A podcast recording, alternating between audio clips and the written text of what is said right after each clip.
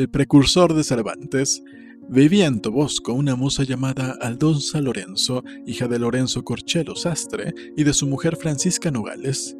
Como hubiese leído de numerosísimas novelas de estas de caballería, acabó perdiendo la razón. Se hacía llamar Doña Dulcinea del Toboso. Mandaba que en su presencia la gente se arrodillase, la tratasen de su grandeza y le besasen la mano.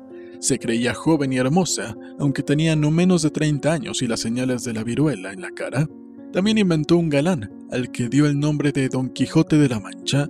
Decía que Don Quijote había partido hacia lejanos reinos en busca de aventuras, lances y peligros, al modo de Amadis de Gaula, tirante el blanco, se pasaba todo el día asomada a la ventana de su casa, esperando la vuelta de su enamorado, un hidalgueño de los alrededores que la amaba.